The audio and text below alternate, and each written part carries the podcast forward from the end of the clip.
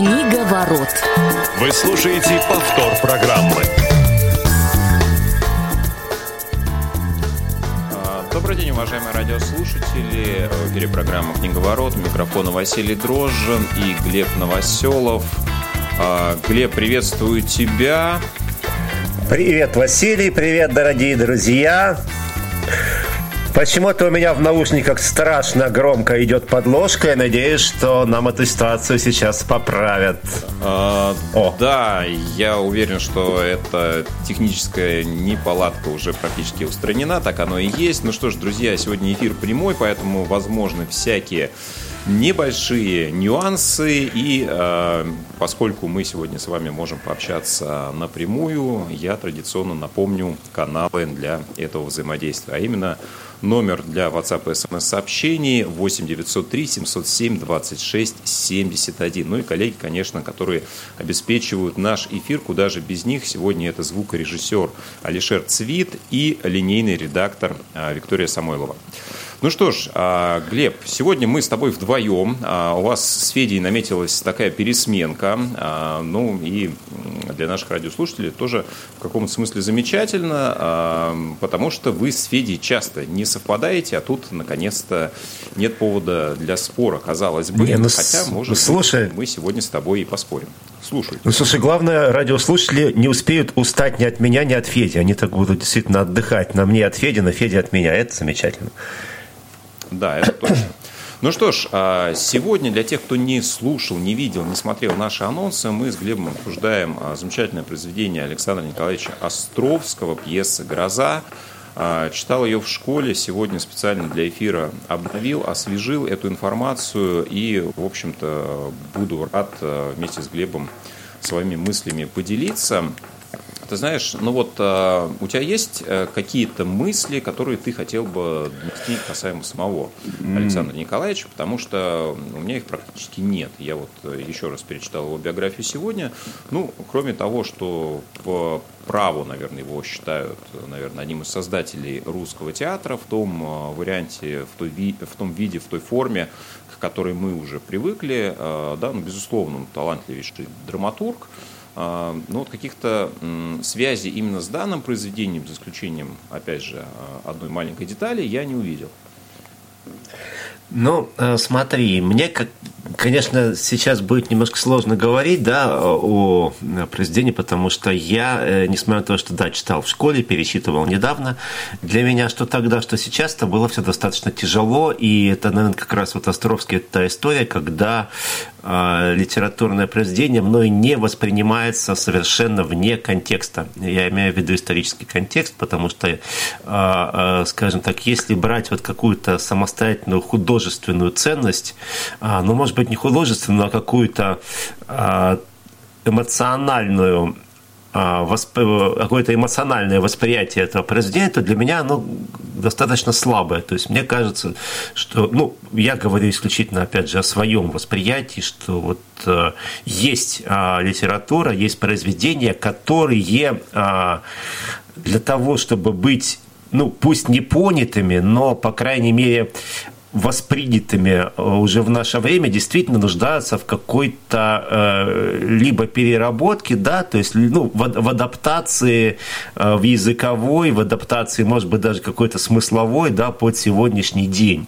С Островским это делать, с одной стороны, может быть, не так было бы сложно, потому что, ну, я бы, конечно, стал говорить сразу о нескольких произведениях, да, потому что помимо «Грозы» есть, допустим, там еще та же «Бесприданница», в общем, которая как раз-таки была адаптирована достаточно успешно в свое время, я имею в виду кинофильм «Жестокий романс», да, вот, с «Грозой» этого не произошло, и вот без адаптации, конечно, оно воспринимается достаточно тяжело, это произведение, прежде всего потому, что оно действительно очень жестко привязано к реалиям того времени. Но, с другой стороны, если говорить вот о театре как таковом, что его главная особенность заключается в том, что театр всегда это абсолютно остро-социальная штука. И в то время, в 19 веке, ну вот как в 20 веке, да, говорили, что кино – это важнейшее из искусств. А в 19 веке, с моей точки зрения, вот ту же самую функцию как раз выполнял театр. Но не только в 19-м, и вообще вплоть до 20 века, до появления кино, театр выполнял эту функцию донесения до общества какой-то очень четкой конкретной мысли.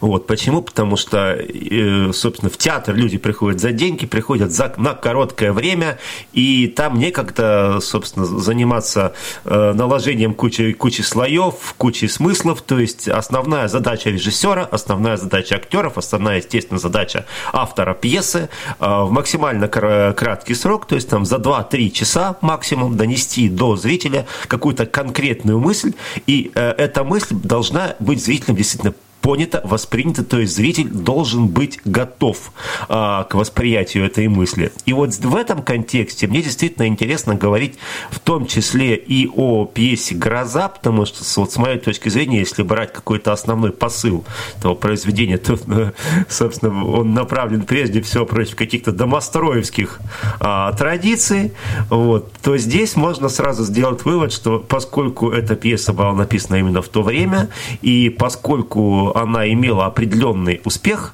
соответственно, действительно, вот в тот момент, видимо, как раз-таки в нашей стране всерьез назревали какие-то ценностные перемены, я не знаю, там, культурологические, именно в плане восприятия вот этих вот вещей домостроевских. И вот в этом ключе мне бы было как раз о «Грозе» поговорить интересно.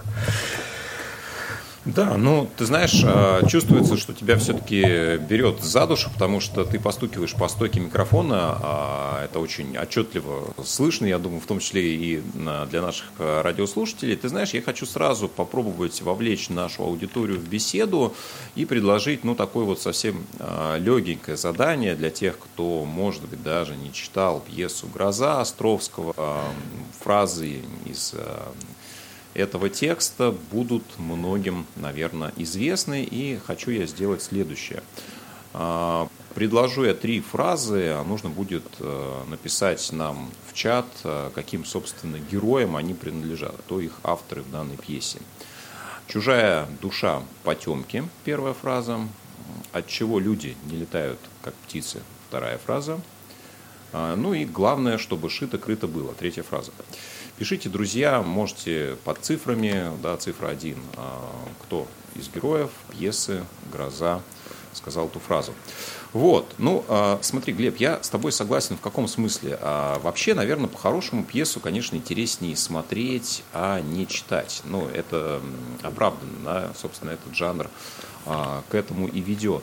С другой стороны, согласен, что вот какого-то прям эмоционального посыла, заряда и художественной красоты, если читать «Грозу» как текст, я вот тоже для себя не отметил. Но отличные характеры, которые здесь представлены и которые, наверное, собственно, и создают всю смысловую нагрузку данной пьесы, они здесь прорисованы, ну, до отчетливости, до кристальности, ярко, ясно, понятно, очевидно, и, в общем-то, наверное, только об этом и написана сама пьеса. А у меня есть небольшая история еще из школьной поры, когда я начинал писать сочинения по «Грозе», я воспользовался беззастенчиво одним из сборников. В 90-е годы они были распространены, получали широкий такой охват.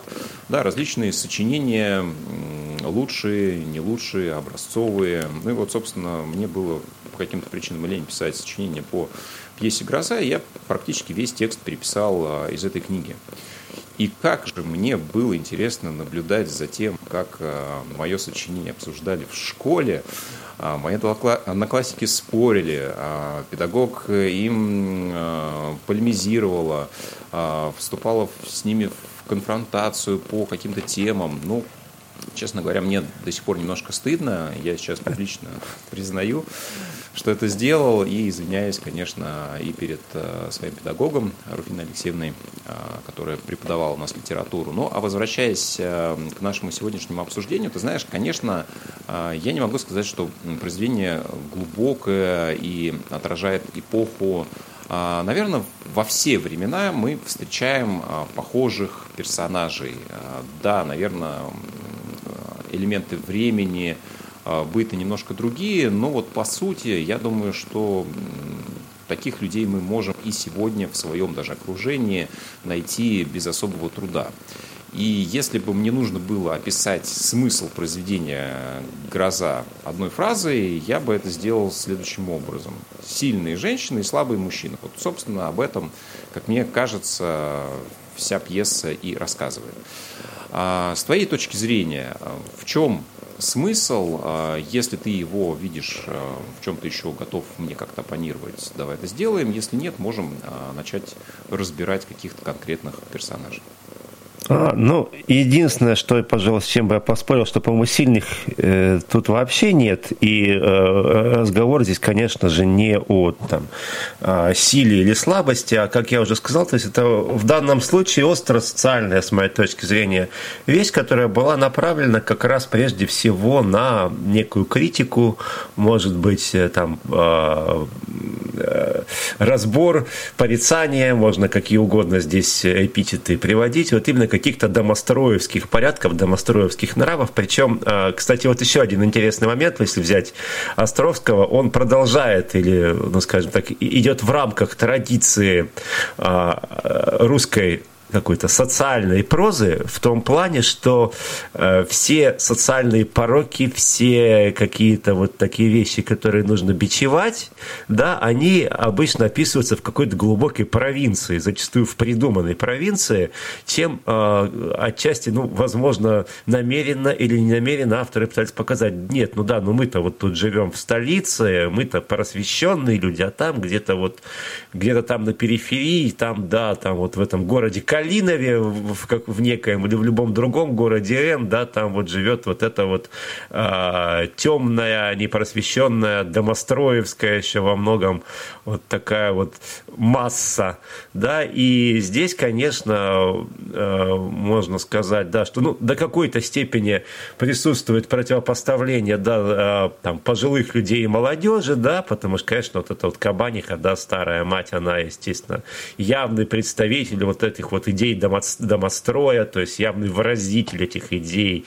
Но и, собственно, все остальные, за исключением, может быть, вот сестры, Варвары, которая там как-то пытается, что ли, бунтовать, опять же, но это скорее, опять же, у нее какой-то юношеский бунт, он не связан с каким-то осознанным бунтом против домостроя.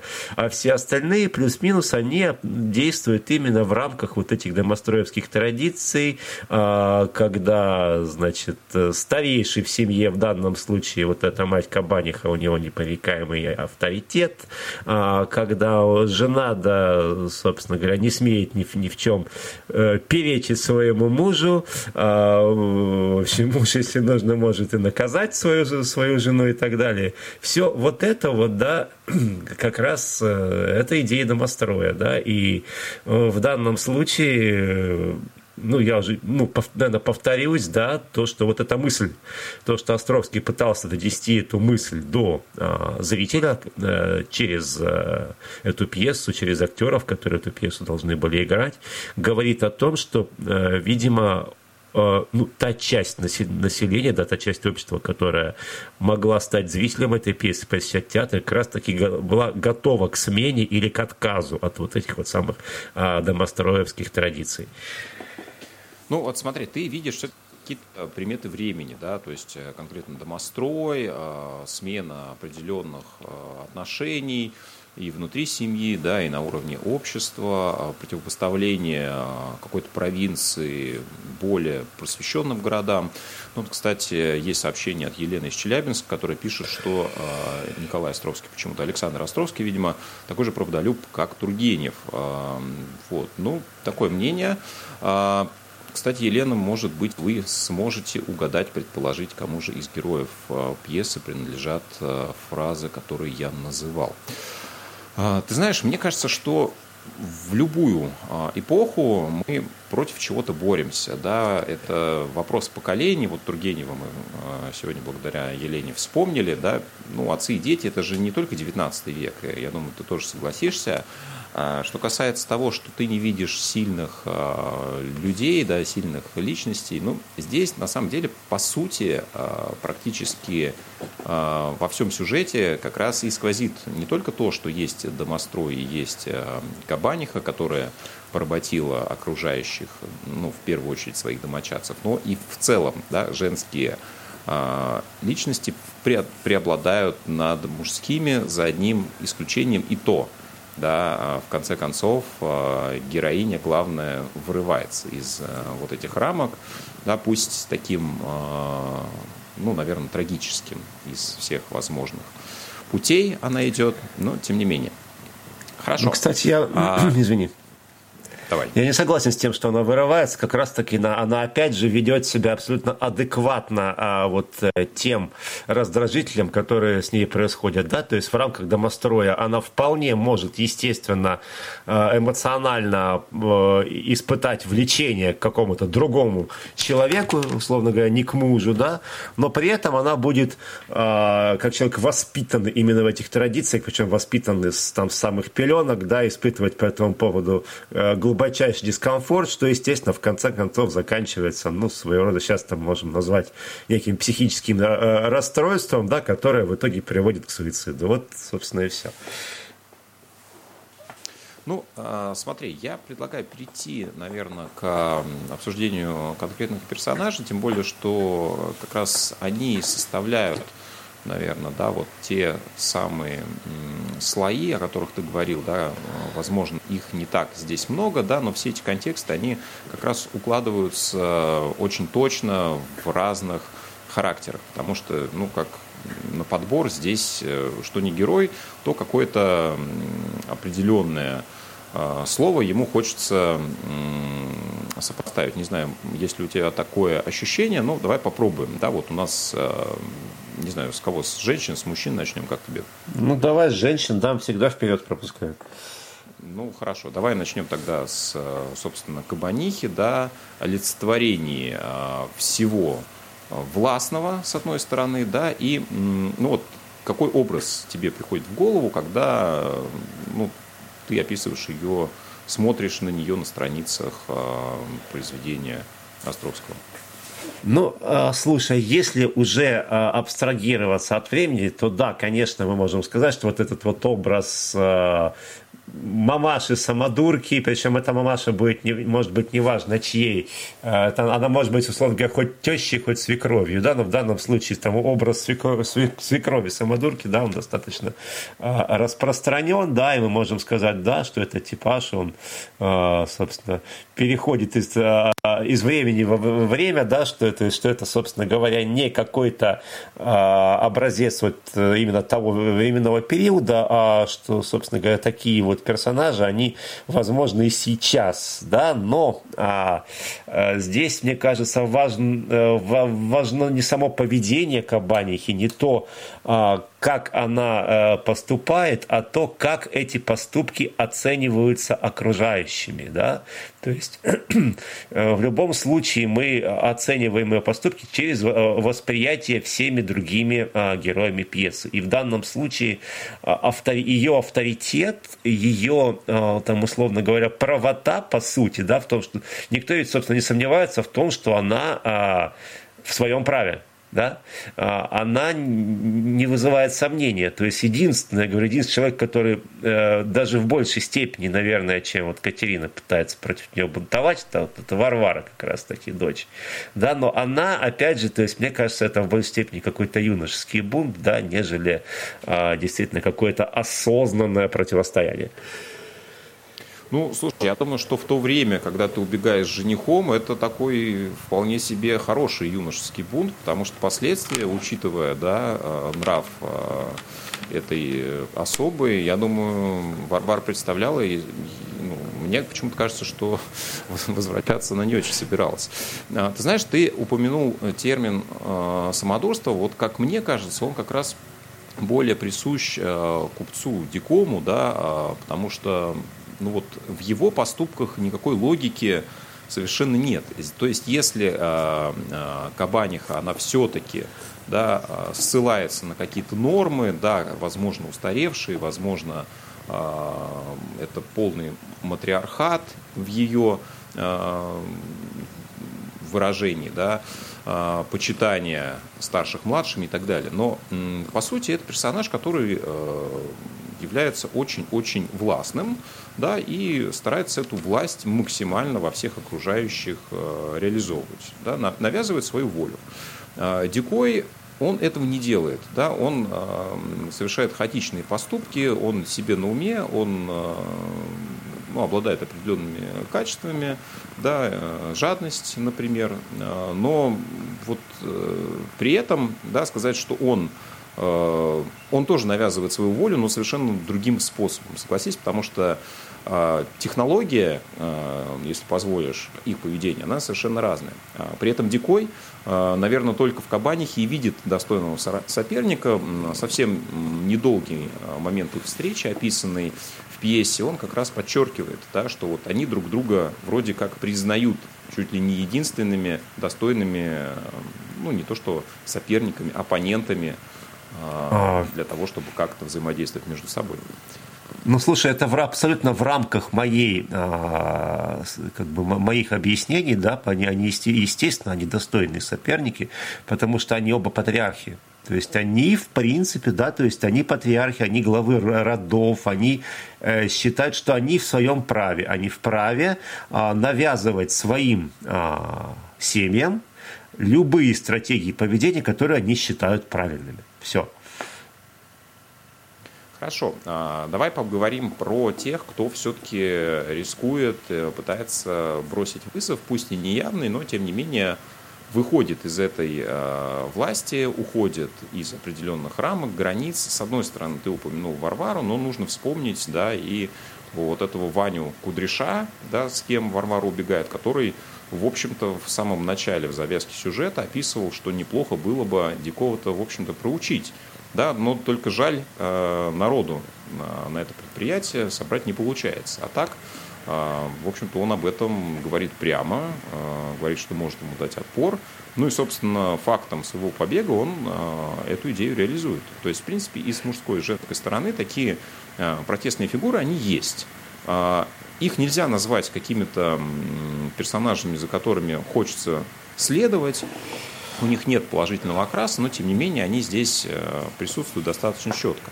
А вот больше интерес вызывают те, как раз, кто волей слаб или сделался таковыми в силу обстоятельств. И вот тут, с одной стороны, мы можем, конечно, обсуждать в этом контексте и Екатерину, да, ну и, естественно, зеркально мужские образы главные. Это ее супруг, сын Кабанихи Тихон, да, ну и, собственно, Борис, в которого она влюблена. Вот, и здесь, ты знаешь, я все-таки считаю, что ее образ, он прорисован гораздо более близко к самому автору, потому что здесь есть образ близкий самому Островскому, потому что в ее чертах он рисовал фигуру, да, которая была его любимой, и у них тоже в реальной жизни были достаточно сложные отношения, потому что она была замужем. Речь идет об актрисе, которая, кстати, сыграла роль Катерины в первой же постановке. Это Любовь Павловна Косицкая. Ну и, собственно, ты знаешь, мне кажется, как раз сила Катерины в том, что она реагирует на действия своим образом. Да? Недаром вот эта история, которую она приводит, что ей какие-то вещи не нравились в доме, она, будучи 6-летним ребенком, села в лодку и уплыла. Да? То есть для 6-летнего ребенка выход из вот этой привычной обстановки и решение таким образом проблемы — это, ну, что-то действительно нереальное, непривычное. Слушай, по-моему, для 6-летних... Да, извини, просто буквально одну ремарку. По-моему, для 6-летнего ребенка как раз-таки это гораздо более возможно, чем для 16-летнего ребенка в данном контексте. Ну, потому что 6-летний ребенок, он еще не настолько социализирован. Хорошо, но я к тому, что в конечном итоге она и ведет себя таким же образом. Да? То есть ее решение итоговое, да, оно примерно вот в той же плоскости. Да? То есть я не вижу выхода, я не принимаю этот мир, поэтому я из него ухожу, да, я из него уплываю. То есть, с одной стороны, вот об этом можно долго спорить, да, самоубийство – это поступок сильного или слабого человека. То есть, мне кажется, здесь есть отчасти и то, и другое. Да. Другой момент, с которым сложно вот мне согласиться, что Екатерина – это некий светлый образ, светлый луч, да, описанный известными критиками, беллетристами. В темном царстве, да-да-да. Мне кажется, конечно, это такой образ… Ну, мягко говоря, ее идеализировать здесь тоже не хочется. Да? Как и я с тобой абсолютно согласен с тем, что ну, каких-то положительных героев здесь нет, но определенная сила в этом поступке, как мне кажется, тоже весьма очевидна, в отличие от того, что делает Тихон, или того, скорее, что они не делают, что Тихон, что Борис. Ну, смотри, давай все-таки пройдемся действительно вначале тогда по мужским персонажам, раз ты с них начал, ты как-то очень быстро увел историю от Кудряша, потому что Кудряш на самом-то деле, конечно, он в данном случае наиболее свободный, наиболее независимый персонаж, несмотря на то, что его не так много, но это тоже типаж абсолютно типичный для всей русской литературной традиции, но это такой, знаешь, такой образ Стеньки Разина. На самом деле, который действительно, который присутствовал еще много-много где, да, то есть, с одной стороны, да, это человек, ну, как бы это персонаж, который бунтует, выступает против системы, но при этом, выступая против системы, он, ну, скажем так, изначально показан немножко, конечно, маргинально, да, то есть он, ну, что называется, слегка забубенный такой, да, то есть понятно, что как какой-то положительный образ обывателем он воспринят быть не может, да, поэтому это вот такой, да, с одной стороны, типичный персонаж, да, я с тобой согласен, что он абсолютно вне контекста вот этого домостроя действует, но он действует в контексте вот российской такой культурологической традиции, да, то есть есть абсолютно системное поведение и есть внесистемное поведение. Внесистемное поведение – это, вот я говорю, такой типаж Стеньки Разина, бунтаря. Да, но бунтаря при этом абсолютно безбашенного, забубенного, который, ну, где-то он будет описан более ярко, где-то менее ярко. Здесь вот такой вот Кудряш получился.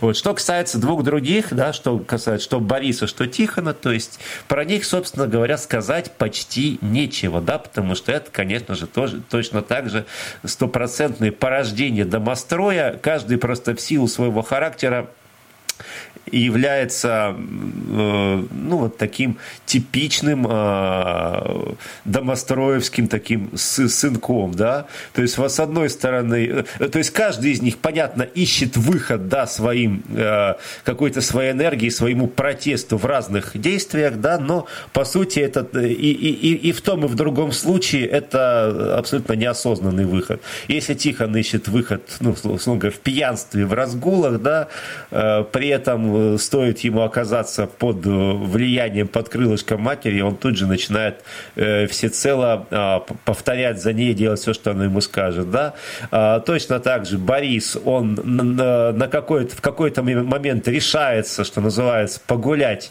да, с мужней женой, просто потому что, ну, собственно говоря, природа требует свое. Да?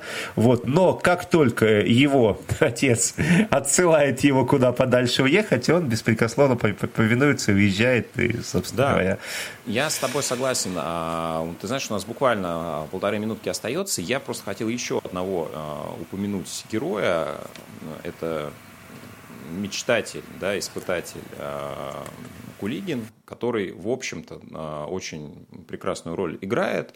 Да, с одной стороны, этот образ грозы, он еще проявляется в том, что когда мы говорим про то, что гроза – это то, чего стоит бояться, это неизбежная кара, с одной стороны, по представлению некоторых, с другой стороны, этому можно найти разумное объяснение и как-то от этого предохраниться. Вот как раз эти две точки зрения, они перпендикулярны, противоположны, и, в общем-то, им и пытается Островский дать проявление. Ну и очень быстро, кому же принадлежали фразы, которые я вначале называл. Но, безусловно, люди не летают, как птицы.